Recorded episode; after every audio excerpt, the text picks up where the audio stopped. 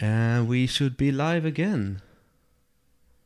Uh, so, hi, I'm Michael, and this is Inside Security, episode number two. Um, I just want to start off with saying a huge thanks to like the people in being in chat in the live stream. Like I, I am amazed that you're here on a Friday night, just spending time with us.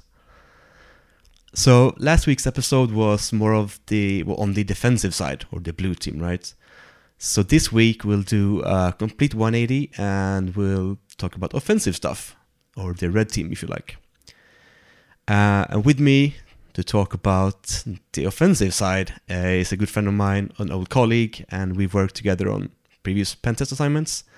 So Danut, welcome to the show, man. Oh, thank you so much for having me. it's awesome. So we're going to talk about pen test or penetration testing and and just have a chat around everything that goes into it. And we'll sort of, you know, we'll we'll just have a chat and we'll see where it lands, right? That's a plan. that's that's the plan. Um, it's it's always hard to sort of uh, like know where to like what skill set to uh, to talk about because I don't know really which uh, which followers we have or which mm. viewers we have. Um, so I mean, but one of the let's start with some some basic um, stuff. So there's often a confusion about what is a penetration test and what is a vulnerability scan. Some people think it's the same, some mix it up. Some people think the order pen test, but they really want a, a vulnerability scan. So, what's your uh, like when you get that question? What, like, how do you explain it to, to someone? Well, I actually do get that the question quite a lot. Uh, so I mean, we have uh, several customers who basically go like, "Oh, but you know, we would like a penetration test. Can you do it in uh, two days?" Like, uh, what do you mean? It's like, yeah, because you know the previous penetration test was in two days. That's not really penetration.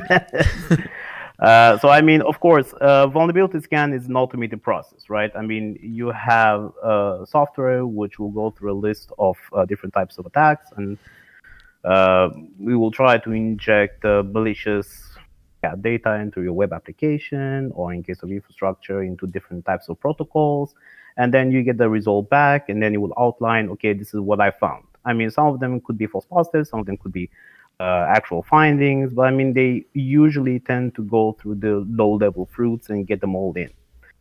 Penetration test is a manual activity so, I mean, of course, we start off with the scan ourselves as well, but then from there on, we start to follow up and see what can we do from there on. So, if we start to get like uh, you know very basic attacks, and we train them up together, see if it's possible to break in through different types of methods, or see if it's possible to gather more data from the server or the web app web application, depending on it.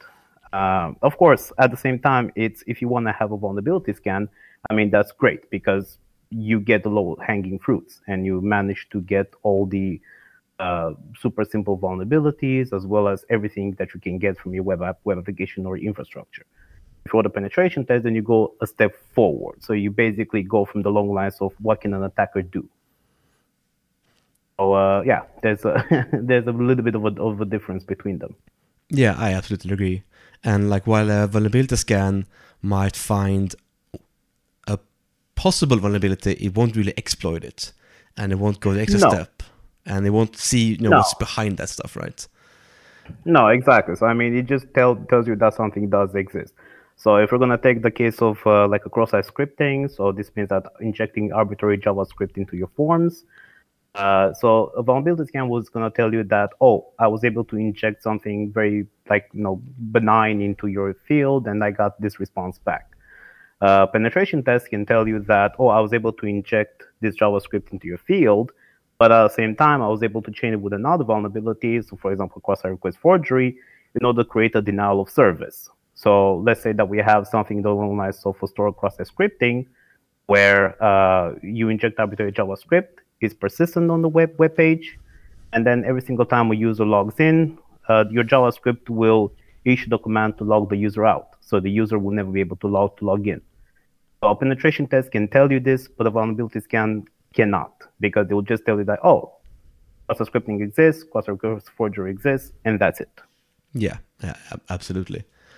Um, and I mean, also, let's. Uh, I I forgot to ask you to introduce yourself because I'm some new at this, so I'm sorry to everyone and sorry Danut. um, so, like, No worries. we should start with that, and then we'll come back to this. So, could you like, could you introduce yourself? What do you do? What do you work with? Uh, where Yeah, do you of work? course, of course. Yes, of course. So, uh, so my name is Danut Nikolai. Uh, I work for AdQ3, uh, which is a infosec division of AdQ. Uh, I currently work as a pen, as a penetration tester and uh, IT security consultant. Uh, I'm also responsible for conducting penetration testing, conducting audits, as well as uh, overall helping customers with their security or audits and things like that, basically. Awesome, thank you. Uh, And we uh, we worked together back in 2016, maybe. oh yeah, Uh, yeah, indeed. I think it was 2016. Yeah. Yeah, I think so. It's been a long time. Um, like stuff happens so quickly. But yeah, so we used to work at, at Corsec, and then that's it's sort of that's changed name a couple of times, and then we sort of left to other places. Um, but that was a Yeah. good time. That, that's how we sort of got to learn each other and went to some some fun assignments. Oh, definitely, definitely. Um, But thanks. it was uh, fun times. Yeah. yeah, yeah, it was. It was really good. Uh, I just had to travel to Malmö all the time, which was like from Stockholm. So that was uh, yeah. Yeah, it was a little bit more difficult for you indeed. yeah, every single assignment was yeah. Can you just fly down to Malmö or something like? Yeah, okay, I'll yeah, no worries. Like, yeah, sure. Let me just pack my bag. I'll be there in five minutes. exactly, yeah.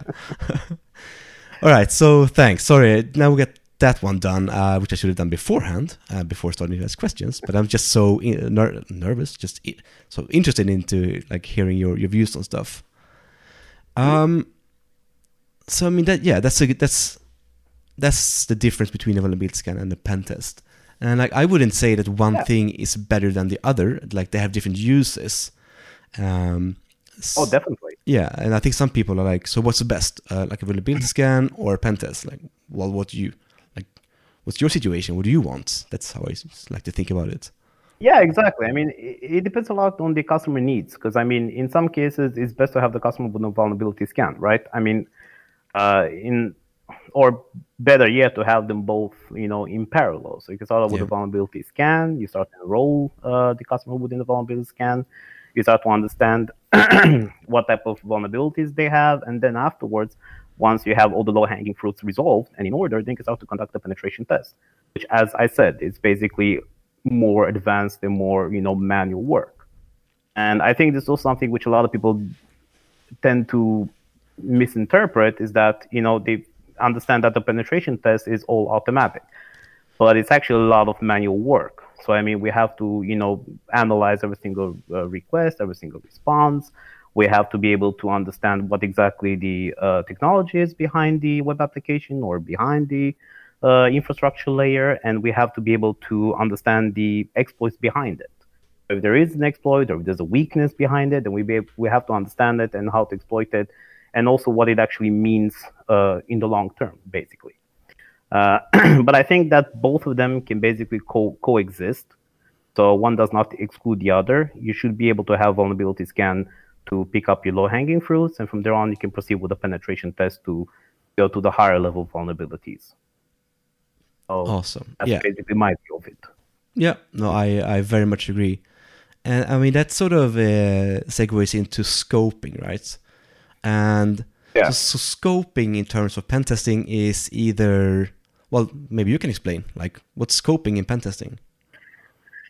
yeah, scoping is basically to define what system should be included or basically what should be included within the penetration test, right? So, I mean, if you have a web application, then you have to determine uh, this is the web application that should be included within the penetration test. Uh, if it's related to certain APIs, then those APIs should be also be included because the information flows back and forth. Uh, so, scoping is determining what should actually be tested, right? So that's the main main idea about scope, scoping. Uh, scoping is also quite difficult Yep. because uh, it's also left to the customer side. So the customer, when usually when they contact the penetration testing firm, uh, the meeting or the startup meeting should go in the long lines of okay, so what do you want us to be tested? Uh, they come back with oh, we want we have this web application. Uh, more often than not, what happens is that they don't fully understand what should be tested, right? Uh, and I mean, it's not their fault, of course, because it's very difficult to understand. Oh, uh, we should include, for example, we have this web application which communicates with some Amazon APIs, which they built as well, uh, but they see a priority as just a web app application. The problem is that the weakness can be in the APIs, for example. Uh, so it's quite difficult to scope it out and understand exactly what should be tested. Yeah, and I mean, as as, as you said, that can be quite hard. And I think, uh, like one of my points is that, I mean, a, a, bad scoping meeting or a bad scoping can sort of ruin a pen test or get uh, yes. like inconclusive results. Um, like say, for example, which which I've been I've been uh, experiencing is where a customer says, "Oh, you know, I this is the scoping meeting, and we're talking about this pen test." So we have these 18 web apps uh, and like this full network, and you have three days to do it. so I mean, that's that's a bad scoping because you're not gonna. It's it's it's too much stuff to do in like a too uh, small stuff, like window of time. So it's not gonna result in anything. Um, it might get you a check mark, like we've done a pen test. Um, it oh, yeah. might get you a check mark if that's what you want. Um, but yeah, so scoping can be hard. I mean, that's uh, I think both sides, uh, like customer and the pentest firm, like should have a, some someone in the meeting who knows about scoping. Um, and often, the, like you, you can let me know if you don't agree with me. But oftentimes, on the, from the customer side, there's some project manager or some application owner uh, who is like doing the scoping meeting and they don't know anything about pentest. Maybe it's the first pentest they've ordered, and then how are you supposed to know anything about it because it's the first time you do it, right? Uh, yeah, of course. Yeah, so like in those cases, uh, I mean, it, yeah, go ahead, Unit. No, no, sorry, I was interrupting you. no, sorry, I think we have a sm- like uh, no, but, little delay, so go ahead, you talk. no, it's okay. So, so I mean, from my own perspective, yes, it's. I mean, from a project manager's perspective, uh, of course, it's very difficult when it comes to the actual timeline of how the pentest should work. I mean, they're mostly used to automated tools, right? So, I mean, it goes in the same segment as, you know, vulnerability scanning, uh, because they see it as an automated process. Of course, you should take roughly around like three days, you know, two days at max, because you launch your tools, you get the results, you write a very simple report, and then you deliver it to them. Uh, so, I mean, when it comes to the timeline, there's always a little bit of a misunderstanding because, as I said before, penetration test is mostly a manual activity. Uh, and then, of course, you also have the problem, as I said, uh, that you don't really understand what should actually be uh, tested.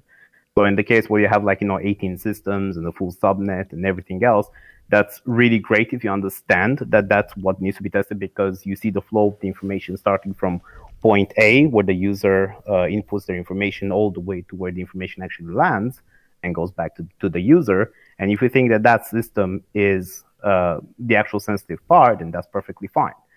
But then you also need to understand that you know to be able to test all that information and all those systems and application subnets, then it requires a lot of time. yeah. Because yeah, a lot of man, man, manual work. We be we need to be able to uh, go through every single protocol. We need to go through every single web page and you know test out every single possible attack.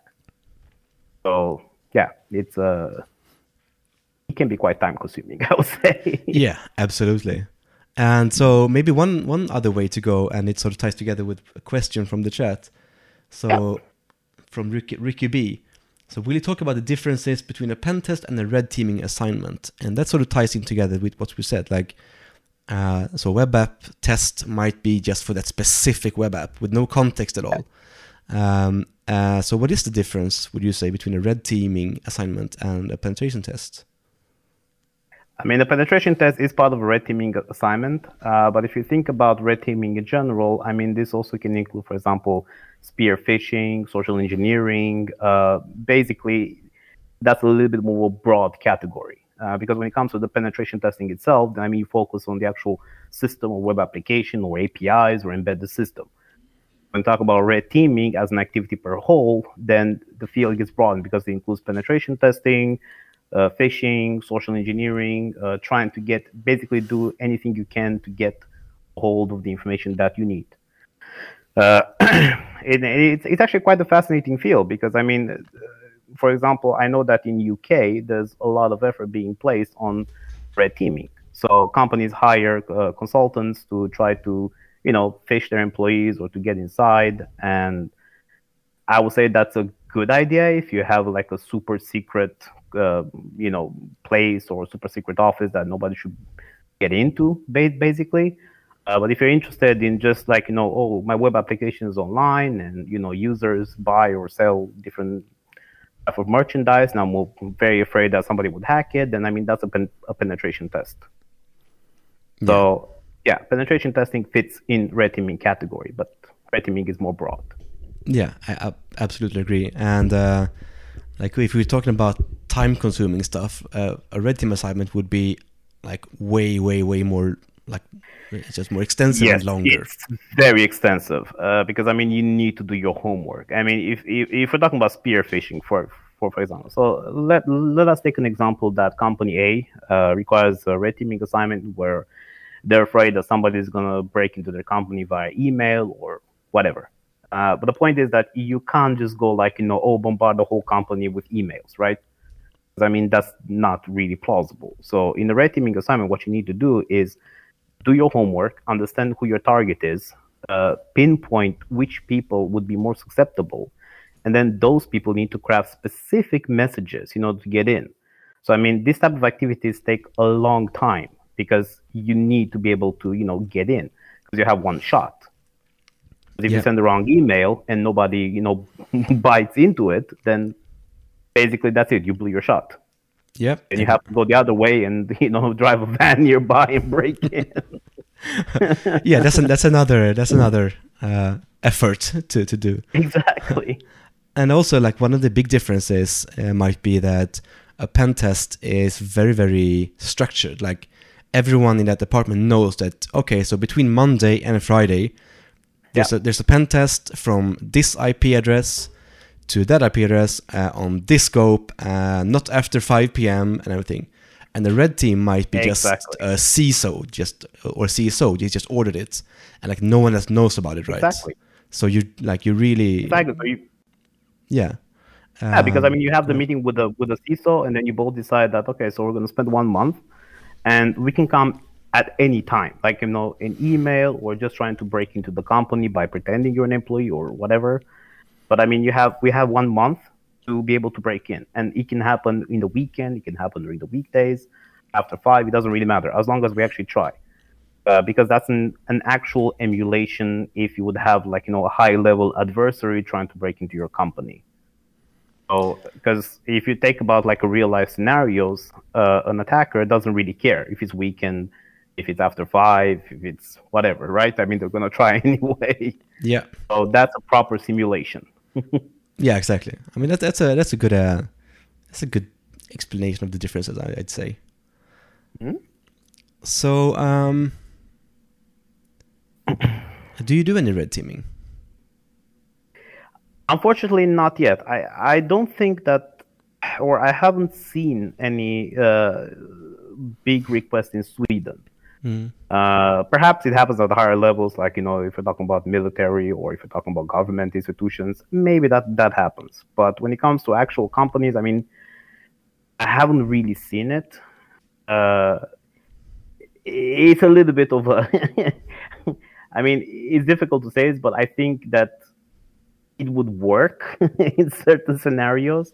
Mm. Uh, because I think that the, the societies of the Swedish society is built in such a way that people are more trusting to each other, right? Yeah.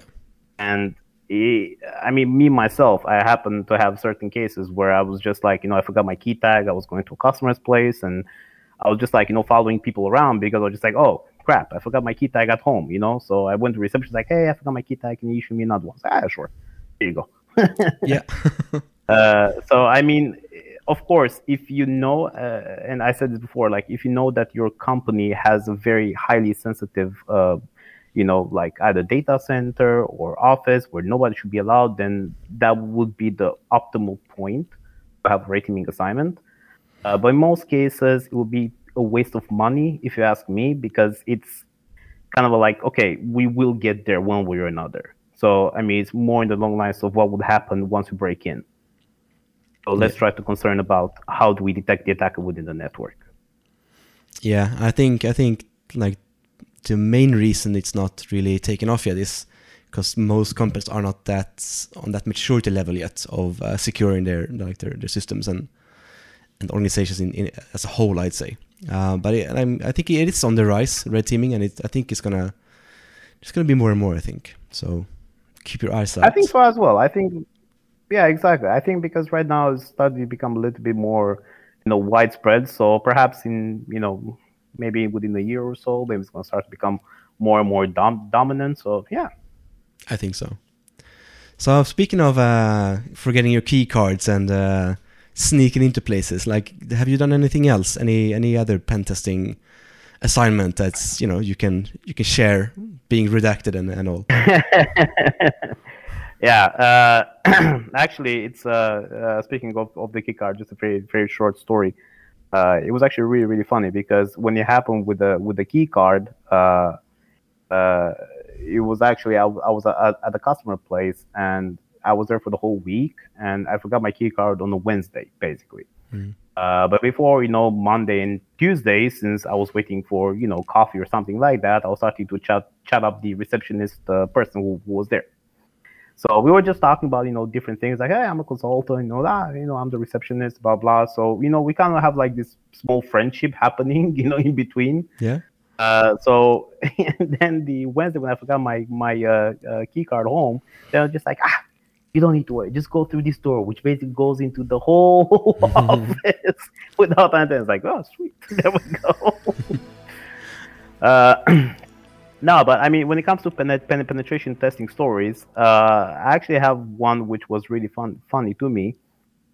Uh, so we had this assessment where there was this uh, Oracle product placed on one of our customer side, and uh, uh, we managed to find it was back around the time when it was like super prevalent. You know, the whole you know Oracle vulnerabilities. Everyone was just yamming about them, and it happened that one of the machines were not was not really patched, and we managed to break through in it. And it was mostly a Linux environment, but we managed to you know escalate the the uh, privilege. The problem was that uh, the escalation of the privilege happened to the root account. And once that happened, the password was changed. and at the time, I mean, when we did it, we of course you know we wanted to revert back the password but you know since it was the end of the day and we thought like okay so we're going to revert it back in the morning because the team already left from the customer side. So it's like ah it's fine. We're going to be at the office at 7 a.m and you know we can revert the the, uh, the password. Yeah. So what we been somewhere around like midnight i received an email going like can we get back into our infrastructure, please? like, oh, we so you locked them out. I was like, okay, fine. exactly. Like, okay, fine. Let, let me just readjust everything. but it was a bit of a problem because I mean, from the customer side, they they I I don't know who exactly forgot, but they forgot to actually mention to the developers that there was a penetration test ongoing. Mm. So they kind of panicked because you know one of the developers was working late and he wanted to push a new you know. Uh, a new patch to the to the system, so he, he didn't have access. So then all of a sudden he panicked and he called the other the lead developer. The lead developer didn't know either. So then it just kind of became like this huge uproar. It's like, oh my god, what happened? What happened? Everyone was just like, oh my god, you know that system's not working. We're being hacked. We're being hacked. I mean, that's that's what you think, right? If, if you get locked out from your from a root account or something, like, exactly, that's right? Not good. that might be pretty, pretty bad. so then the project manager calls me and just like, hey, Dennis, can you please, uh, you know, give them back access? Like, oh shit, yeah, sure, no worries. it's switch back in, give them access, no problem. It's like, oh, there was a penetration test. Yes, there was a penetration. Oh, thank God. See, now we're being hacked. communication is key, right? Even on the in, exactly. inside. Yeah. Uh, so I, I say look very fondly on that because it was really funny afterwards uh, when I presented the report. Because uh, usually what we do is that we, we try to uh, encourage the customer to present the report at the end of the day. And this is not a topic which we'll, we'll talk about later, uh, but it's very good that so they can understand exactly what actually happened. Uh, so I went in there and I presented the, the report. And when I when I started presenting, I remember one of the developers sitting on the outside goes like, "It's you! You blocked my access. You're the bad guy. I'm sorry. yeah. the bearded villain is here. It's like that's that's you. You're exactly. the culprit. so there's another question from chat from from from Ricky Ricky B again. So apart from that, did you break other stuff during a pen test? Something that even caused further troubles or downtimes? Uh, actually, I was very lucky. the fact that I didn't. uh, the problem is that a penetration test is it's of course I mean a penetration test is trying to break into a system, right? And this is why we always encourage the customer to do a penetration test on a pre-production environment because we don't want to do it in production because God forbid something could happen Hmm. and you don't know, right? Uh, but it I was very very close once. Uh, so basically, I launched uh, like an automated scanner on one of the web pages while I was busy with an upload function, and it actually happened that in parallel, their system went down because I don't know somebody made a mistake somewhere within the system. It was a patch update or something like that, but I didn't know Hmm. and I thought that I caused it. And I was so sweating at that time because I asked the customer to have it in a pre-production environment, and they said like we don't have one, we have production. Of course, like you know, when you have a production system, you have to take extra care so you don't you know derange anything in there. Yeah. And I was sweating bullets. I was just like, oh my God, what happened? What have I done? So I was just on the phone call with everybody. And then one of the uh, admins told me, it's like, oh, no, it's, it's okay. Just one of the servers just went down. It's okay. I'll reboot it. like, oh, oh my God. So that I, I'd say you're lucky and unlucky because I always say that I mean you're gonna cause one big fuck up in your career. Like, oh, definitely. and like if you haven't It done it yet, it's gonna come. So your yours hasn't come yet, right? You have your Yeah, big fuck up is yet to come. I'm just sitting here going like, oh God. Oh Yeah. God. So I I've done I've done like I haven't done anything big really, and it wasn't during a pen test, but actually during a vulnerability scan. Oh, uh, which was quite interesting. Um, so it was one of a, a customer who, uh, so there's maybe one or two viewers who will recognize this on the customer side. Um, it was actually uh, like the assignment was just a vulnerability scan. Uh, I had a default settings Nessus, like nothing, nothing like uh, high performing anything, just basic stuff, right? yeah. uh, and they placed me in in the room with the, like the IT guy sat. Um, and then I just fired up, and it was like a one day assignment, or I think maybe two days, it's like really short. Okay. Um, Mm. Fired it up, and then you know just scanning, and like you do, like once you click start, like you just sit and wait. It's so boring, like you don't do anything. so I sat there, I you know I just know the checked my phone, yeah, checked my phone, drank some coffee, and like people were coming in and out of of, of, of that uh, that office and like complaining about stuff, like people do to IT, right? Um, Yeah, of course. but then I sort of it sort of felt like it was more than usual. Like depend like uh, it- felt like it on the stress level of the IT admins and, and everything. And you know, people couldn't Yeah. people couldn't surf the web. No emails were coming in. Like nothing worked uh, on the office site. Uh, and then after like I don't know, too long to be honest, maybe an hour or so. Uh, I actually asked them like, so what's what, what's what's going on? Because I'm a curious guy. And they said, oh, like no one can surf the web. It's just so slow. And, like emails aren't being sent. Emails aren't coming in. And then I figured out like, oh, so like when did it start? Oh, like around this time. Looking at my scan, I'm like, that's. And I started my scan. That's that's weird. Hmm. So I'm like, so like let, let me check something. I just paused it. And I waited like a minute. So I'm like, so does it work now? Yeah, it works now. So apparently, my Oh, man. my default setting Nessus scan actually destroyed uh, the company firewall and that's just locked everything up. Oh God. Took up all the sessions, didn't release them anything, and just no one could use it. Um, so I had to throttle it. So that one or two, the assignment was like ten days or something because it was just so slow. So yeah, that's that's without a doubt the most boring assignment I've ever done. Um, so it didn't affect But, anything you know, in production like or those- customer side, but like office wise, people were sort of panicking. So that's that's my only But, you know, the- sort of fail. Yeah, sorry, go ahead.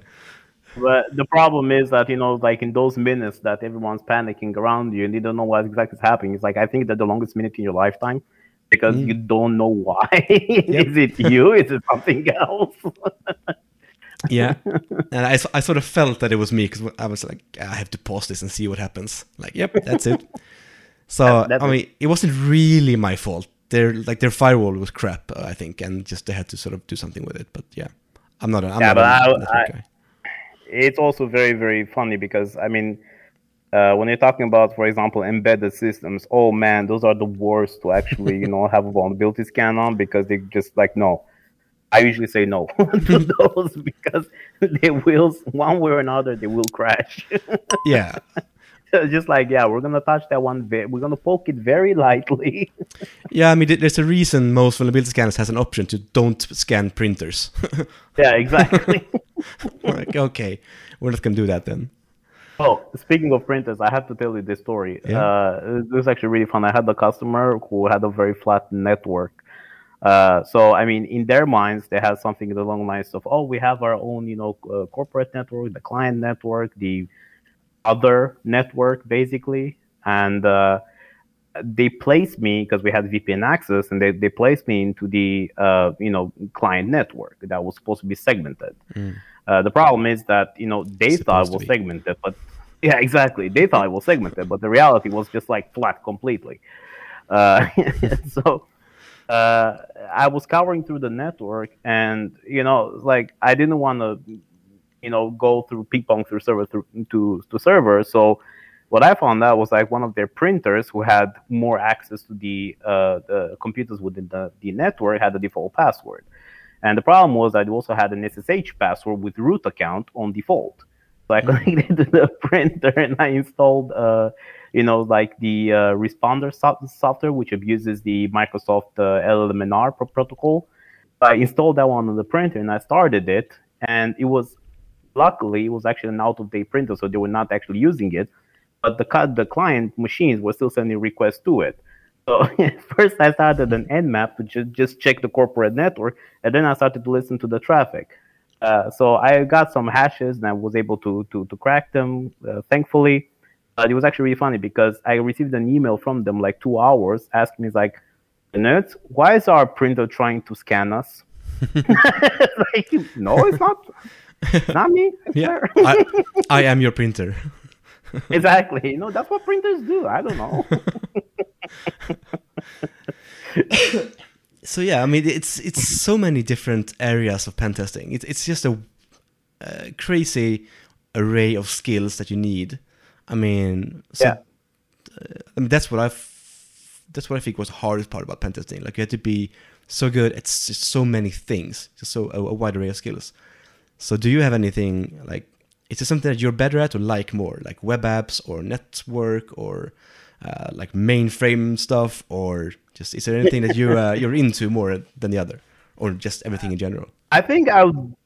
I think I do really love web app applications. To be fairly honest, uh, especially the the heavyweight ones, uh, is because uh, there's a lot of components going into it, and there's a lot of functionality that needs to be implemented, and it's just super fun to actually start to understand how it works completely and just trying to imagine how the uh, web application uh, communicates with the server side and just gets all the data from there, outputs it to, into the user, because then you start to get the kind of idea like, hmm, this is actually how, how it works.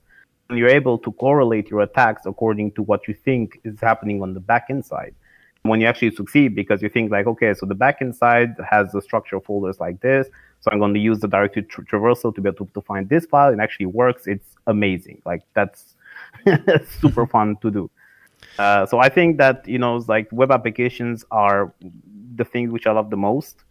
Uh, but at the same time, I mean, if you're looking at you know infrastructure versus web applications versus APIs or you know mainframe or something like that, it's very difficult to, to, to, choose between them. It's like and uh, it's like having you know like kids and you go like, oh, so which one's your favorite child? It's like that, that, yeah, that one. I don't know. Yeah. exactly. It's very difficult to, to go. Uh, also, what I really love love as well, uh, not just web application, but I really do love reverse engineering. Mm, nice. uh, so, I mean, it's really fun to be able to reverse the software and find out, you know, the weaknesses behind it, and you know, gather the information and trying to, you know, present it to the to the customers, like, oh, but this is what's missing, this is what's happening, and your software basically does this, and this is where the weakness is at. So, I think that reverse engineering is one of my passions, I would say. awesome. Uh, so yeah. Yeah, that's uh, uh, that that's really cool. That's one of my like to do, on my to do list is is learn to reverse. Actually, like I know I'm fairly good at a lot of things. Reversing is not one of them. Uh, I wish it would. I wish it was, and it's, it, it will be one day. Um, so yeah, so reporting is not your favorite part then.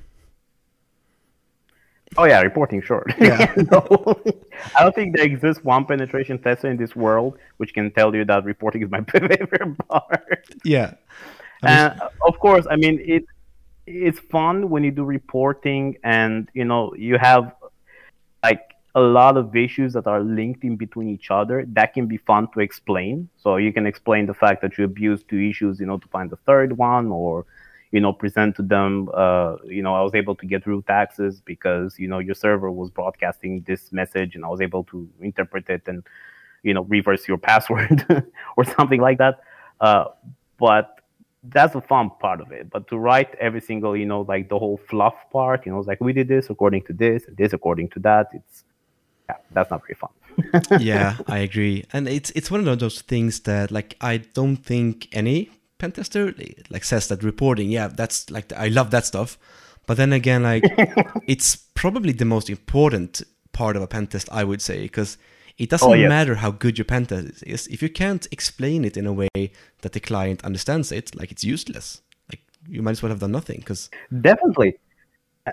And I see this, I've seen this mistake so many times because the problem is that a lot of people don't really understand the fact that the customer, on the customer side, uh, they don't really want all the technical details. So, I mean, you, of course, you want the technical details, but I mean, you need to be able to explain to them in full about what actually happened.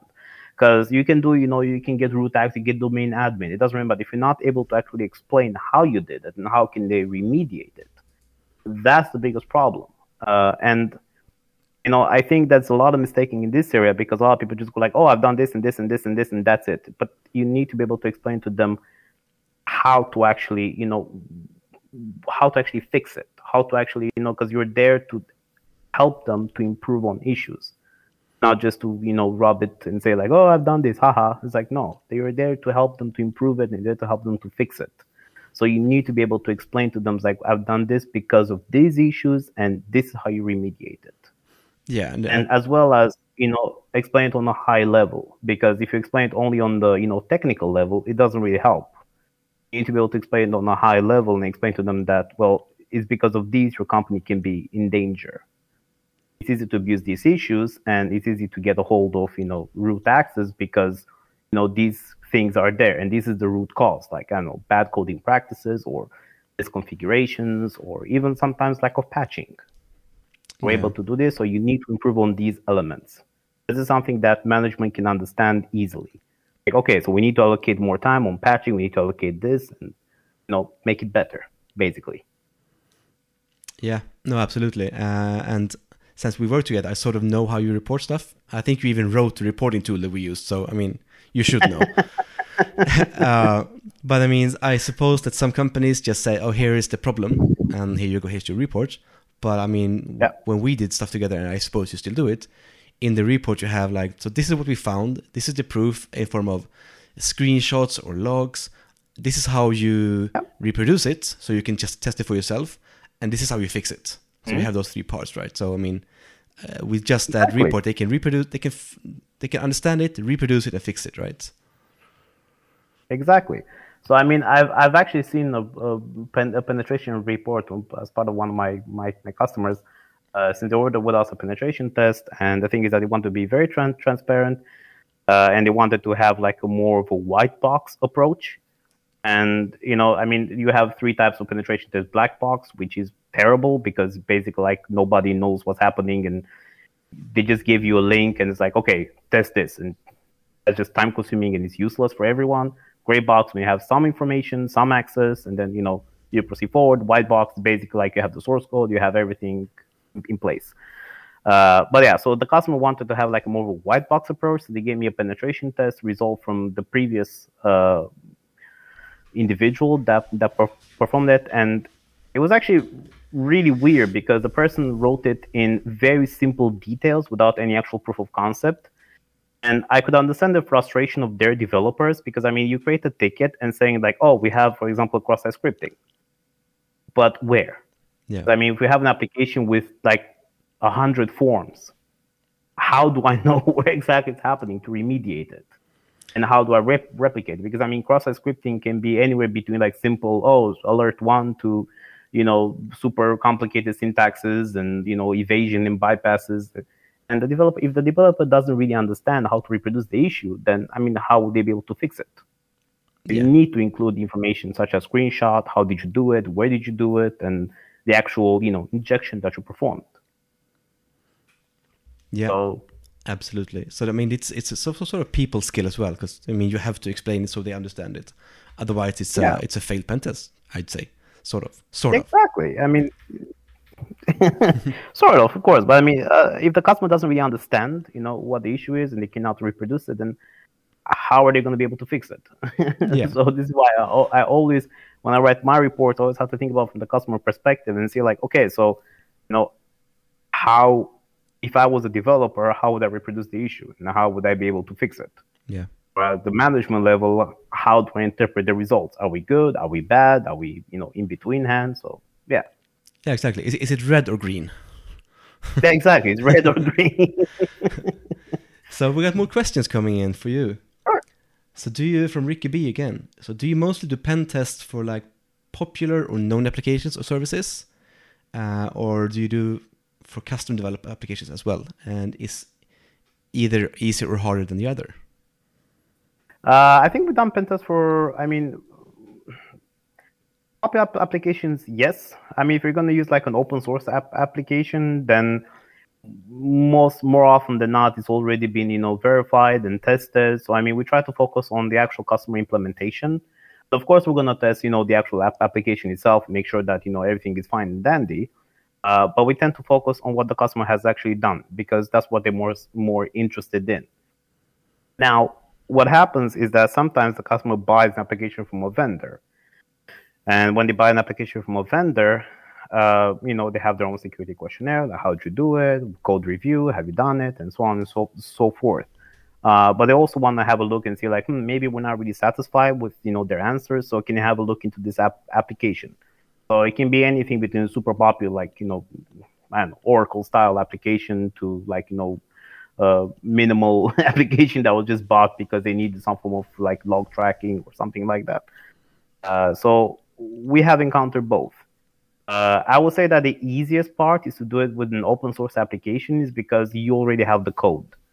You can start to look through it. So, for example, if I know that you know uh, the login page is, is there and I know the code behind it and I'm able to interpret what happens if I'm putting my username and my password in there and I know how the system interacts and I can actually you know download the copy my, on my own computer and take a server out of it and interpret it and see how the debug log looks like, then it's much easier for me. Yeah. Uh, but yeah, so that's the most easiest one. I would say. Awesome. Um, so I mean, obviously you like pen testing because you've done it for quite some time. But what's I mean, not everything is not everything is just uh, fun and golden. So I mean, what's the what's the worst part? And I have my own answer, but what's what's the worst part about doing penetration tests? Uh, I can go first. The worst part like. about penetration testing I think I, I, I will say the worst part is when you get the backlash from the customer. I mean, the problem with pen, with pen, penetration testing is that it's literally you know taking someone's baby, their product, and calling it ugly. Sometimes, uh, fortunate times you say like you know, yay, you don't have any major vulnerabilities. But when it happens that you actually have a lot of issues, and then you go into a meeting with the people responsible, and you say like, okay, so we found all of these issues, and you know the application has problems, hmm. or the infrastructure has has problems. And I hate. I mean, the biggest problem is when you get a backlash or like a defensive response, and say like, oh, but this is not really an issue because you know we're uh, this is uh, not uh, I don't know we don't this is within a secure network. So therefore there should be no issues because nobody can have access to it. It's like but somebody might have access to it. This is the biggest problem. I mean why i can also say like i lock my door at night when i go mm-hmm. home but sometimes it can happen that i go to the garbage room and i forgot to lock the door. Then somebody break breaks in. I mean and i say like oh you know like they shouldn't have broken in because uh, it's a private apartment. Not not really. I mean i still mm-hmm. need to lock the door so for me personally, it's the long lines of, you know, you need to understand that I'm not criticizing you, or we're not trying to criticize. We're trying to tell you that you need to improve a certain aspects. But yeah, Yeah. so sometimes it can happen that you have a backlash from people, and that's not very fun to deal with. That's true, actually. I haven't really thought about that much. But yeah, that's a topic for another discussion. Is uh, speaking of that, I always go with it like assume breach uh, philosophy. Like assume that an attacker is on the inside. Um, Yeah. Like if you're a high value target, like they are likely on the inside somehow. Like if you're if you're attractive enough and uh, someone has enough time and resources, like they'll get in. So assume breach and just go from there. Like don't assume no one's gonna touch it from the inside. But uh, yeah, so my my like the worst part I know about uh, pen testing is when you get a when you get a customer ordering a pen test only for compliance reasons. Like they want this to be Oh, that part. Yeah. yeah, they want they want the pen test to be as short as possible, as cheap as possible, but like long enough so that you can give them the check mark, so they can say that we've done a pen test, and they don't care about the results. Like they don't care about what you do. They- They're not gonna fix the issues that you find unless it's something like extremely bad. But like they're not gonna fix it. They just want it to be like. So when they get a question from some audit, like, "Have you done a pen test?" Yes, we have. Like, okay, that's it. Check. yeah, and like no one really asked the follow up questions like, oh, so what was the results? Like, no, it's horrible, but we know we've done it. so I hate those. I hate compliance I know. tests. Mm. I know, I know. It's uh, I've actually been asked this uh, at least three times in my career. Uh, during a startup meeting, I've been asked, like, for example, oh, and at the end of the pen test, do you give me a check mark? Yeah, What do you mean a check mark? It's like, yes, you know, it's like secured by. It's like, Yeah. no, no, it's not how this gonna give you works. Likes on Facebook.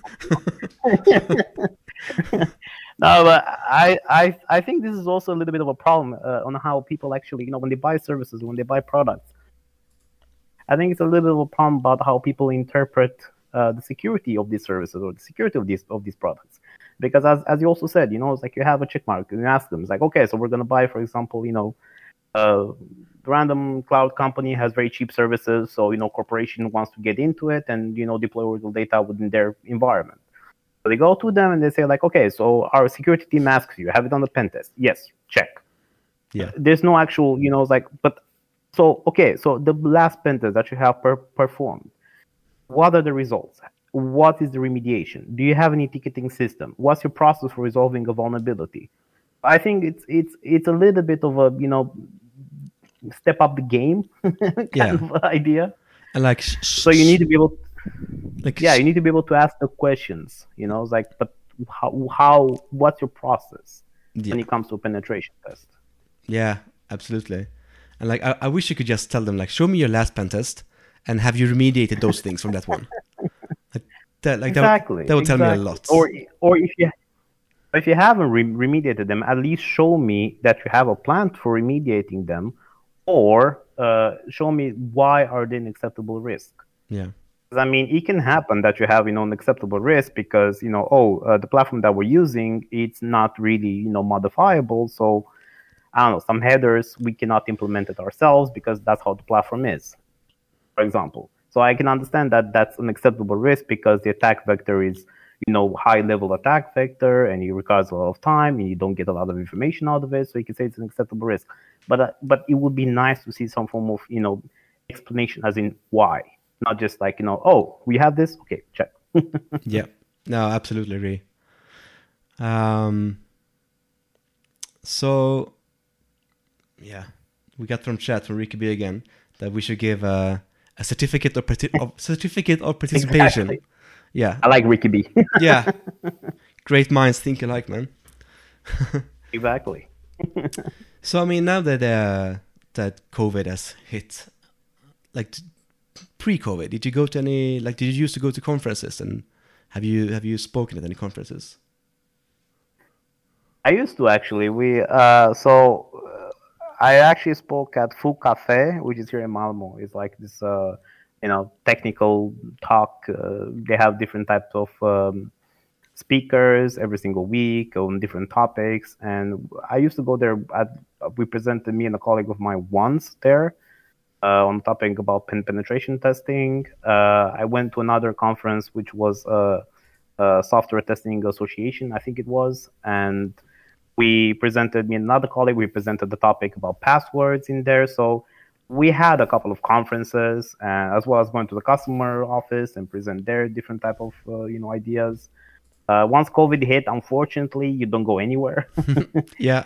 and, and it's difficult because I mean, you can say that, oh, but you know, you can organize a session via Teams or Link or whatever, you know, Zoom. But the problem is, it's not really the same because mm-hmm. the audience is not as engaged as if you are in person. And I think that you know a presentation is super fine as you know face to face and all that, but what happens after the, the presentation that's the most important part because people tend to ask you questions in private. Yeah. Uh, a lot of people you know they feel a bit shy or they don't want to ask questions in public because well what if my question is stupid or you know i don't want to you know do it. Yeah. Uh, but after they start to you know you finish your presentation and you leave the podium then they come to you in private and they ask you questions. And more often now those questions are very important to them. And i think that's a really important part of you know engaging with your audience, which you cannot do it, you know, on an online meeting. Because once you say, you know, thank you very much for participating, bye bye, then it's over. Yeah, I mean, not not every chat has Ricky B in it, so I mean, he can't be everywhere. Exactly. So just just live up the chat. Go. Yeah, I mean, MV- exactly M- MVP. Uh, um, so, like, have you ever been to DEF CON or Black Hat? Oh, I've been to Black Hat. I've been to Black Hat in uh, I think it was 2018 that, that I've been there. Oh man, it was it was an awesome experience. Uh, we wanted to go to DEF CON uh, last year, but you know, COVID. Mm, yeah.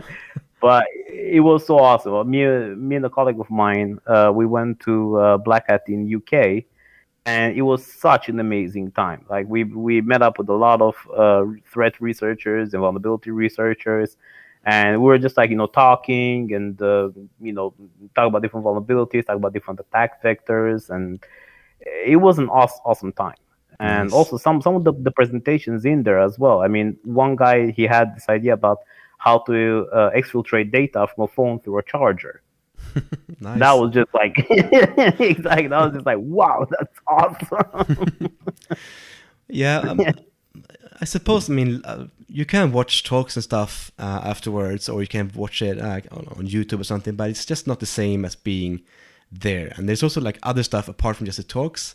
I mean, you can't really do. I suppose you can't really do a lock picking session like on Zoom because you need you need a fucking lock exactly to, to, to, do stuff with. So you can't really go by your own door. Go like, oh, let me just lock. Yeah, again. so that's a four times this month. yeah, that's a big difference.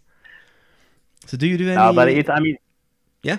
Continue. sorry. no, I, I, was I was just saying. I think it's an amazing place. Uh, I was really lucky enough to meet a couple of the people from Google Project Zero, uh, and it was a lot of fun talking with them. Like we're all just sitting around and having a beer and just discussing, you know, the research and you know their setup and how they come up with stuff and you know just to be able to participate in there and talking with them and you know coming up with that with ideas so yeah that was i think it was a lot of fun and a really nice experience yeah i mean spending time with skilled people is amazing yeah it is it is um, so do you do any any ctfs CTFs. Uh, I've done some, uh, not a lot of them. No, fortunately, no some people do it like all the time. Some people don't do it, and some people do it at conferences. Uh, like myself, I I'm not really um, that much into it. I wish I was, but again, this just time, man. It's not time to do everything, I suppose. it's difficult to find the time.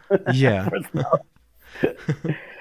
no, but I mean, it, it, it's fun to do capture the flag, of course. You know, it's like uh, there's a lot of uh, machines out there uh, or challenges out there which are meant to be uh, you know, extremely smart when it comes to you know vulnerabilities and how to find the actual flag. Uh, I think that you know it's a fun pastime activity, and I think that's really really fun to do it in general.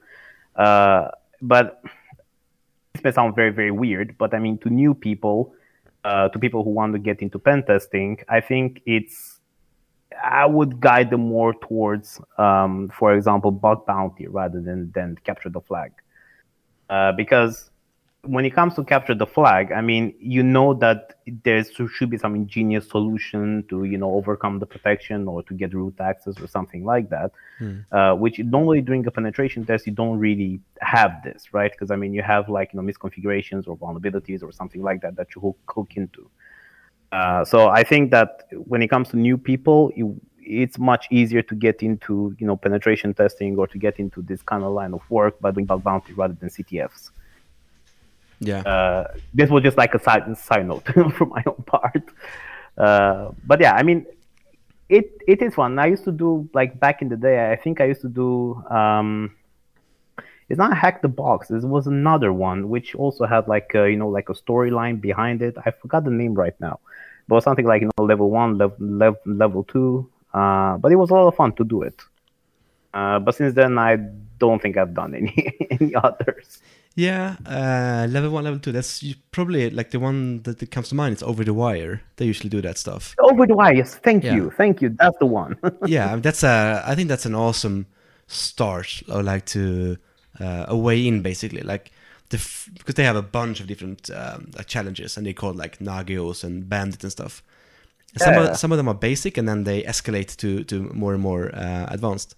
So yeah, that could be really be yeah, that's a really, that's a good uh, that's a good thing to sort of chat about. Like, what's if there's someone who wants to get into pen testing, um, maybe they work as uh, like a SOC analyst or they work in IT support or help desk, something like, and they want to learn how to hack shit, right? Because that's what that's what's cool. Yeah, yeah, yeah. So what, what's what's a good way in? Is it to do is it to do like over the wire and uh, hack the box and stuff? Like, do you have any any other ideas? I mean, it's it's a good idea to start there to understand the concept behind it. So you know to understand your tools. I think uh, usually when we train juniors or you know when we give new people like you know an introduction to pen- penetration testing, what I usually tell them to start off with is web WebGoat. I know it's a very old uh, kind of like a you know old product, but it's what's interesting about WebGoat is that it gives you the details about the vulnerability as well as it tells you how to fix issue. Uh, and sometimes maybe you don't understand the code, it's fine, but I mean, you have an idea about what's actually happening. So once you understand the vulnerabilities, then you can go for, uh, you know, like over the wire or hack the box to understand your tools, to understand the concept, the environment. And once you have this down, then you can start to switch to, uh, you know, bug bounty programs or something like that to get, you know, the, the feel of a real live example. Yeah. Because I mean they differ a lot. Because if you take like a damn vulnerable machine or hackathon or Web WebGoat, it differs from a CTF, and the CTF differs from a real life environment. I think the steps will be somewhere in the long line. So if you start off from like you know damn vulnerable machine to a CTF, and then you do uh, you know bug bounty or something like that. And once you have all all of this down, then basically you have an understanding about how penetration test is conducted. Yeah, I absolutely agree. And almost all of those are also free. So I mean, if you're yeah, exactly like if when you when you work as a as a pen tester, like usually your company would pay just stuff you need, right? But if oh, you oh, definitely, I mean, yeah, but if you don't, you have a lot of tools. Yeah, exactly. Um, but while while learning and trying to like get into it, it's maybe you don't have the resources to like, pay for for burp license and for uh, this and that. I mean, there's there's some really good stuff like Pentester Labs and Pentester Academy, right? Those are yeah, awesome. But Sports Trigger Academy as well. I mean, it's really good resources. Yeah, uh, but and they're quite free. yeah, I think some of them will cost money, but like over the wire, hack the box, CTFs, and bug bounties, like free to do. Bug bounty, you can even make money. So I mean, why not? Yeah, exactly, exactly. Um, and I mean, and it's also in- interesting as well because I mean, since you mentioned burp, what I find very fascinating is that you do have a burp free edition. Of course, it's very limited. I mean, it's not like the pro edition, uh, but when it comes to the free edition, you can still use it for penetration testing. Because you still have the manual man in the middle proxy, and you can still intercept the response and the request, and you know you can actually understand what's happening.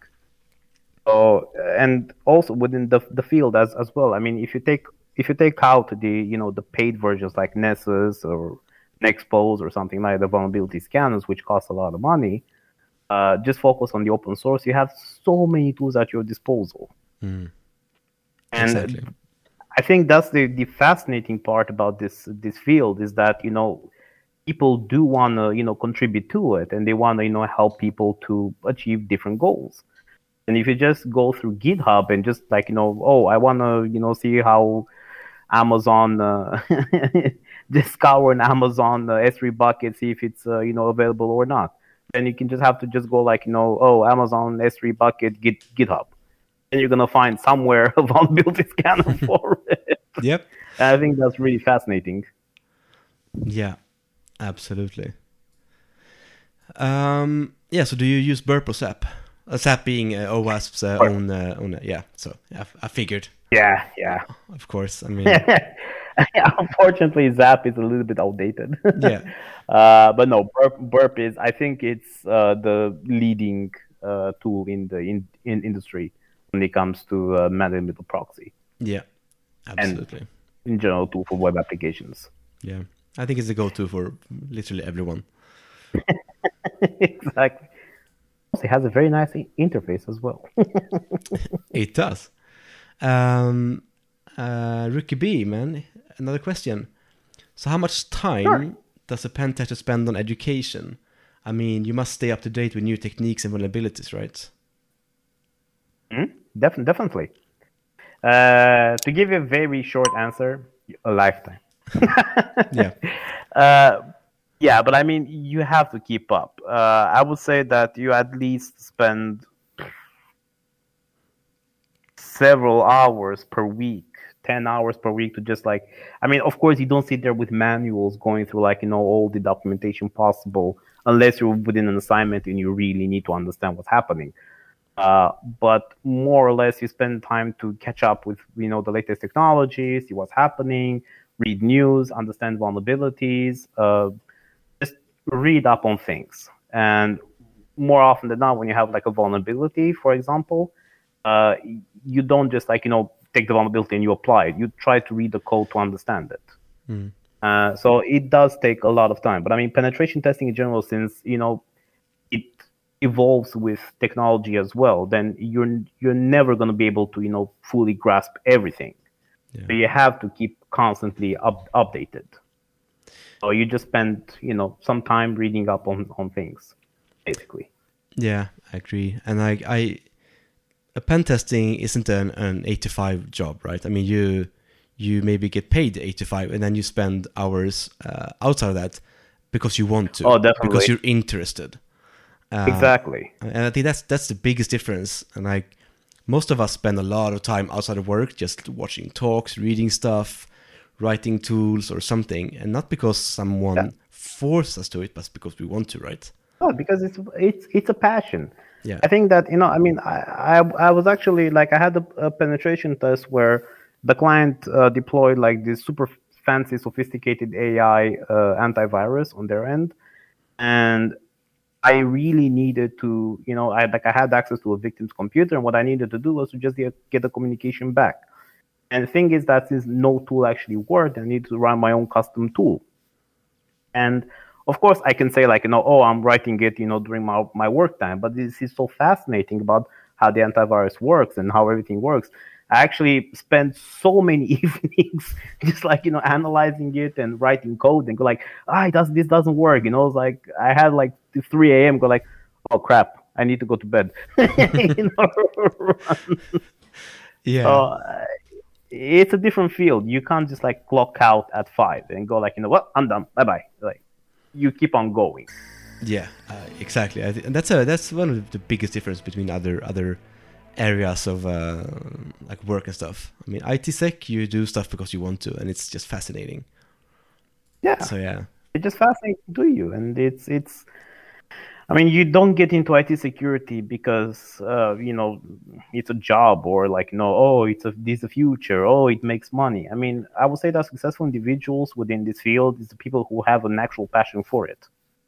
and it's something that you know you're passionate about. Like you want to learn. You want to see things. You want to be able to you know bypass protection. You want to be able to find different vulnerabilities and you know interpret them analyze them see how they work and write your own things regarding it. So yeah i mean it's it's a lot of passion behind it. otherwise you just go you know clock in clock out deliver some you know random stuff uh, to the client and that's it yeah. and I, I think because we were talking about how to get into the field earlier, and I think that's a, also a great way to to get into the field, to just do stuff outside of your normal job, uh, document it somehow. Like if you're doing, if you're hacking Hack the Box, like when you're finished, do like write uh, a decent write up on like Medium.com or a blog or Yeah. somewhere. Just f- show some screenshots of your findings for every single machine that you hack. If you write your own tools, put it up on GitHub. Uh, it doesn't have to be not because it you have to f- write anything like super super advanced, but like when you apply for a job, I mean, you're like, hey, here's my GitHub, here's my eight projects I've done, like just that, Oh yeah, just that, not even looked at it. That's awesome. Uh, so yeah.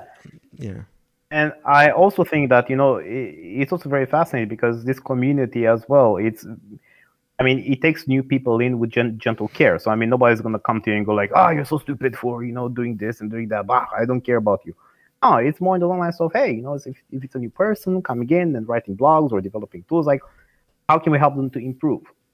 Like, Yeah. I've seen a lot of cases where, for example, GitHub pages that were just launched because oh, I found this very fascinating. I wrote this in my spare time. And then somebody who's like an IT like, uh, expert for the last 50 years, you know, just forks it and writes a better code and goes like, here you go, man. You know, it's like, this is going to help help you out. It's like, oh, sweet. yeah, there you go. yeah. That's that's awesome. So just keep doing stuff outside of work if you want to get into Definitely. pen testing or blue teaming or like whatever. Yeah, just And I, I also think it's very important to understand that, you know, un- like understand how it actually works. So, I mean, I've seen a lot, a lot of cases where people just like, you know, take a vulnerability the way it is and, you know, or like an exploit and then just launch it, uh, thinking like that, that's it. But I think if you are ab- able to understand it, like what it actually does and how does it affect the system, how does the code work, it's not only that's going to improve, you know, your skill as a penetration tester, but it's going to also going to help you to, you know, write better things. So I think it's it's really important to you know spend time to understand what exactly you know you are doing when Yeah. it comes to exploits or whatever. yeah, exactly. Don't uh, don't clone and run. Just try to try Exactly, to don't understand it. run. Try to try to understand it. Yeah, and uh, I usually say the same thing as well. Like if you take some some some random tool uh, and it has a bunch of parameters. Let's uh, let, let's say an Nmap for example.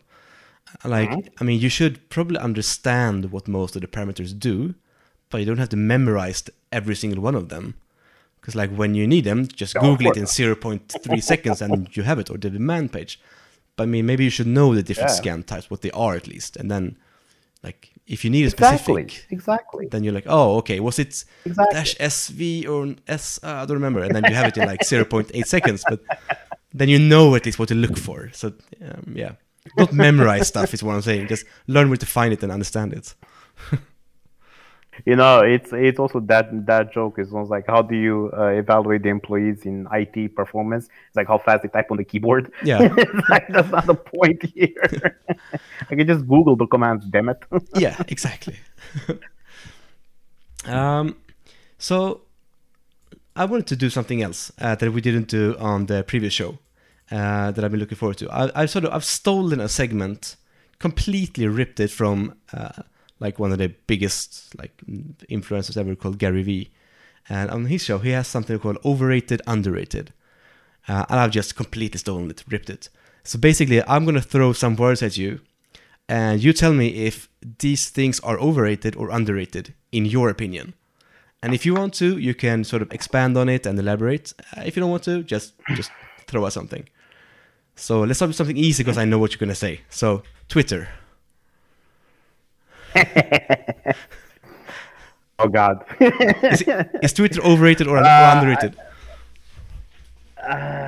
I think Twitter is a little bit overrated. Uh, there's so much, so much garbage on on Twitter. It's it's like you really have to be very focused on who you follow and what you actually look for. And there's you know people who actually do post relevant things on Twitter, and uh, by all means, just like follow them and retweet them, whatever. But there's also so much, you know, just like complete garbage that people just throw out Yes. and I- I think that you know it's a lot of people just follow Twitter as the de facto of what's happening without actually thinking. So somebody says something on Twitter, it's like, "Oh, we found this and this and this." Like, okay, let's analyze it. Like, what's happening here exactly? And then, you know, like you see a day later, the actual vendor comes back. It's like, yeah, but that's not really a problem here. It's like, oh, my bad. It's like, come on, man. yeah, people just have to have an opinion on anything. Yeah. and don't get me started when it comes to actual, like, you know, other type of accounts, like, you know, politics or something. I was like, Jesus Christ. All right. So, um, next topic zero days. Zero zero days. Or O days if you want. I'm not sure how, how cool people say it. I see zero days. Ah, zero days, exactly. Awesome. Oof. Uh, Are they overrated or underrated? depends on what perspective you look at. See, I'm I'm, I'm the guy who goes like depends. sure. I mean, it, it- I think they're they're overrated to some degree, but the problem is that they're extremely useful because this is how APTs get into companies. A lot of times they use zero days that they buy from different vendors. Uh, the problem is that a zero day can be the definition of zero day can be anything between like you know I found this buffer overflow within the Windows environment or like sorry within the Windows component that grants me access and also system rights, which is like oh my god that's really bad and they sell it for like half a mil to North Korea. Uh, but you also have zero day, for example, like oh I have this uh, click jacking on some random page, and that can also be categorized as zero day. Yeah. and it's very difficult to to you know like keep like the you know the balance between them. Because the way I see things like you know when it comes to zero day as in actual exploits that are useful for attackers to break into a system I would say that those are you know underrated because they're extremely useful and people don't really you know pay pay attention to them I think that companies should really constantly try to improve their security and not just like rely on, oh, this researcher found some something. Okay, well, it's patch time. You know, they should really try to always code review, always try to you know improve their security game. Uh, but when it comes to like you know, oh, I found this uh, cross-site scripting on this one server or like this one web page, and it's called a zero day, overrated. Yeah. Yeah, my, my take on that is fix your thousand days first, then worry about zero days. like you, you, you have Fair enough, right? you have shit that's like five years old with not patched. Just patch that first, and then you can worry about, worry about zero days. exactly. Okay, so uh, next topic: red teaming. red teaming uh un- underrated i think red teaming is a really good ac- activity i think that uh not a lot of people understand the benefits of it uh like it's actually really funny we recently uh within adq we received this uh ceo scam and i know it's not really like a phishing email but just as as, as an idea we received this uh the CEO scam mail. It's like, no, oh, I'm the CEO of this company. Uh, could you please send me like an Amazon gift card? I need it for a client. And you'd be surprised how many people, you know, like fall for this kind of stuff. Yeah, And I think that in, in, in this is something which is very basic. It's like what CEO is gonna contact you to gi- buy them a gift card? And this Yeah. is one thing, but when it comes to actually like you know phishing email, like you know I send you an email and go like, hey, you know, it's like uh, here's something really fun. Here's a very cool toolkit that I found on GitHub. I send you a link, right? And you know, like you kind of know me, so you know they go like, okay, so let's click on it, and then you get phished. Yeah. So I think it's really good that you actually, you know, have some form of training and some form of, you know, like a red teaming activity to show that we need to be able to improve on our employees, uh, you know, security practices. yeah, We need to, for you know, the people not to click on links. We need for the reception desk to ask every single individual that comes into the building, like, do you belong here? Like, can I see a badge or something? You know, like, don't just like tail tailgate, right? yeah. Oh, I think it's very important. Yeah, I- mean, speaking of phishing emails, we're sort of getting sidetracked from the overrated, underrated, but it's worth it. I mean, phish, phishing emails in general is is a uh, I'm I, I'm into it because I think it's so hard. I mean, it's internet is based on clicking stuff. Like that's what that's what you do on the internet. You click Yeah. on stuff, and then we tell Yes. users like don't click on stuff. Like, but that's the point of the internet. Like, just click on links everywhere. Click on links to that, click on email to this, and just stream this. So it's so hard to sort of get some fun, kind of balance between a technical solution that saves you if you click on the wrong stuff, but then also awareness training to like don't click on bad stuff. It's hard. Uh, yeah. It is. It is. And I mean, how, because I mean, of course, you and me, we have experience in this field. So if we get a phishing email, we can see that, oh, it's a phishing email. Uh, but how does it go for the, you know, a regular user? Because they don't know how to actually check the hyperlink. They don't know how to actually see that, oh, it's not Amazon, it's Ananon. Mm, yeah. dot, dot com, you know? So it's it's very, very difficult to see these kind of things. Yeah. Uh, and also, uh, I think that uh, like spear phishing is, of course, uh, by nature uh, a good way in because you sort of you spend time really profiling someone. But I mean, the same yeah. you can reach the same end goal by pure luck. Because if we think that, let's say that I'm after you, right? Your your your your account, mm-hmm. and then I either spear phish or by just pure chance, because it hits you on the right date, and you've been to DEF CON yesterday uh, you've been out drinking, and the next day you get an email like, "Hey, here's the presentations that we talked about last night. Just they're attached." And then you're like, "Well, I was at DEF CON yesterday. Exactly. We spoke about stuff, so I mean, it's natural that you would get that email, right? It, it doesn't feel strange to you. Exactly. That might catch you off guard." Um, if it's something you expect, exactly. Um, that that's also why you know holiday seasons you get like this. Oh, you're shipping, like your your parcel has been shipped. Click here, or it's the same the same reason. I, during, I feel during COVID, we we also had this. Like, here's your COVID test result. Mm, yeah. Uh, I, I've seen this actually, and I've actually gotten one of these emails to my private e- email address. It's like, uh, I was actually sick with COVID in Jan- January, mm. uh, so now I'm better. Thank you. I was sick with with uh, COVID, and I actually got thank you. I actually got an email uh, on my on my private email. It went into spam, uh, but I always check my spam because for the lols, right? Of course. so you check your spam. I got an email saying like, "Oh, here's your COVID test result. Please click here." And I'm like, a lot of people, you know, like they get concerned and they want to find out, and you go like, "Oh, you know, like if if I was a regular person and you know not working within security." I would get that email. I'll be like, "Oh, I had the COVID test like you know three days back this is my result. I need to check it. Yeah, yeah, absolutely. And yeah, so I mean, it's it's very difficult, you know, to to understand. But what I tell everyone in in, in the case of you know phishing in general, first rule of thumb is check the hyperlink. It's like if you're on a computer, because on the mobile phone it's more difficult to do this, but if you're on a computer, just hover over the hyperlink.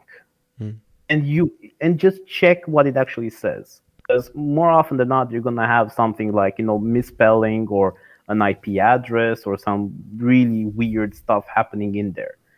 And of course, you know, as a user, how do you define weird weird stuff? Well, I mean, if it's something like you know, uh, I don't know, medicalresults.net uh, forward slash something something, I mean, do you know anything in Sweden called medicalresults.net? No. Yeah. so, exactly.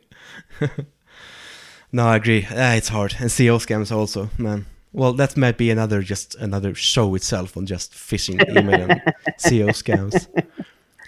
Uh, Which, by the way, uh, just a bit of a side topic here. Uh, my colleague received that that email, and it was really funny because he started messaging the scammer, going like, "Oh yeah, sure, yeah, I'm going right now to the to the pharmacy. It's like, uh, no, to the pharmacy to you know ICA. Mm. It's like, oh, uh, should I buy? Uh, how many do you want? It's like, oh, I want uh, you know two thousand crowns. I was like, okay. then he was like, well, they didn't have one for two thousand crowns, so I bought like uh, you know a hundred of them, and then we generated calls like, here, have fun. nice. There's some there's some really funny YouTube videos by I I don't remember his name. Yeah, it's just like a stand-up comedian, and he replies to spam emails. Yeah, and yeah, it just yeah. goes yeah, back and forth. Yeah, oh, it's so. TED Talk. Yeah. It's, it's really fun. it's awesome. uh, I should I should post that in the in the YouTube uh, links after this actually. Okay, Definitely. so I want to hear your thoughts about the overrated underrated on uh, Bitcoin. Bitcoin. Yeah. I never invested, so I have no no actual no- knowledge of it. Uh, I cannot really say, to be fairly honest. Um, Fair enough. Uh, in between. yeah, in between. uh, Vegas, Las Vegas. Vegas. Oh, awesome. Underrated. It's awesome. I, I have to go. I gotta go there. Exactly. It, it's so much fun. So thing is that I haven't been there myself, but my my sister who lives in the US, she was there, and she sent me like you know I was chatting with her, so we video called and everything. It's just so much fun because it's like something is happening twenty four seven. So you know it's like if you're a night owl like me, unfortunately, Yeah. if you're a night owl, it's really fun. You know, just like to go out and you know it's like. Uh, just go to a, to a casino. You know, you don't have to like you know gamble or anything like that. But you know, it's really fun. It's like you know, you have like you know a hundred crowns. You bet on something, have a free drink, talk to people. You know, walk around. Something is always happening. Some show is always happening. So yeah, it's really fun. Yeah, I gotta go. Once once DefCon is back up, I, I have to go. oh, definitely.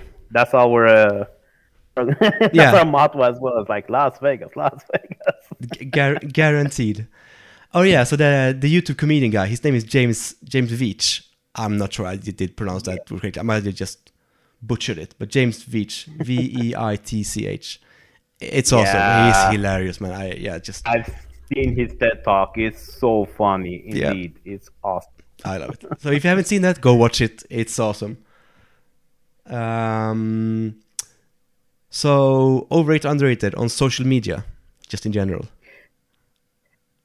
Overrated. God, God. I sort of felt Okay, that coming. so, the thing with me, exactly. oh, you know me. yeah. Uh, no, but with social media, I think that it has so much influence over people uh, to the point where people no longer, you know, think for themselves. So they take what social media says as the de facto truth, and it's horrible. There's so many things happening. Like somebody just says something on social media, like you know, they post on Facebook, oh, the you know, the nudes uh, did this, and then everyone literally goes like, yes, he did that. It's Like, but uh, what's happening? You know? Yeah. Zero fact or uh, you know it's like yeah and i mean and also you know what what i also really found find it really really funny is people who tell me that they're privacy concerned yet they have a facebook account instagram account twitter account and you know they go like oh but i don't want my privacy to be sold like but what do you think these companies do well, you sell know, all I, your data to begin with I, I feel attacked now, just so you know, because I have all of those.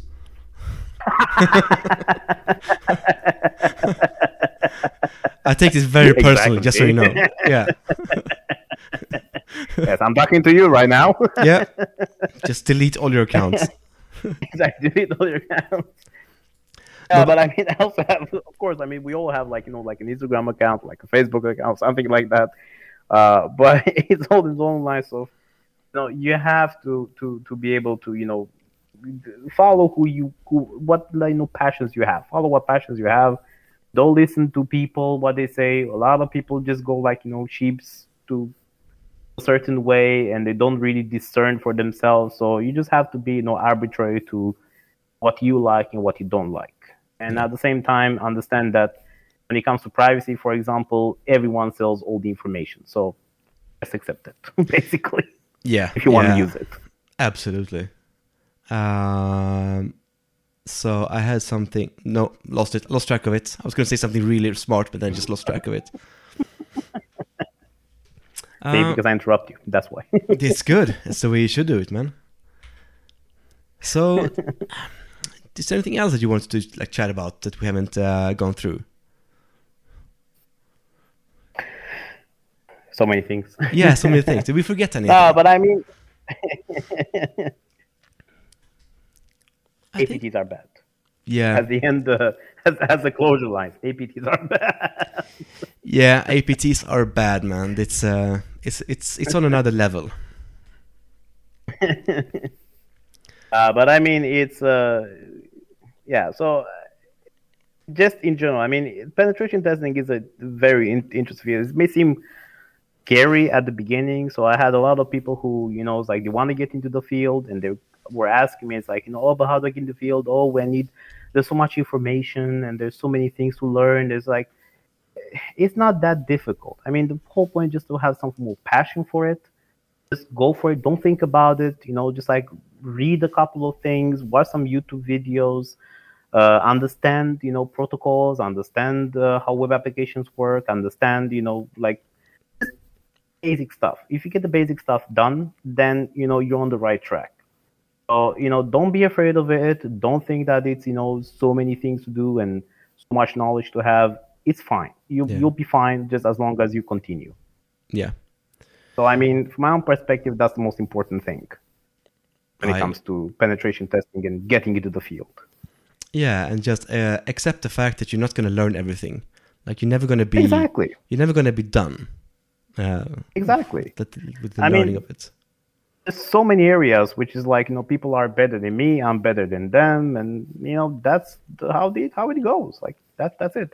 Like if you take the biggest name uh, right now, it's not, but like you know, everyone in the industry knows who Kevin Mitnick is. Knows like Kevin Mitnick, he has his own weaknesses, which people are better than than him, and that's the reality. And it's fine. If he wants to improve, he can improve, and that's it. Yeah, no, I absolutely agree. And I think that we should, because this is going up on on YouTube, um, like on Saturday or Sunday, something, as soon as the encoding is done. So let's uh, let's add some resources in the like in the details field for like external sites, uh, over the wire, hack the box, maybe some books uh, and stuff. So you know, we to get started. Uh, and then I like like personally, I'm always I love just helping out anyone.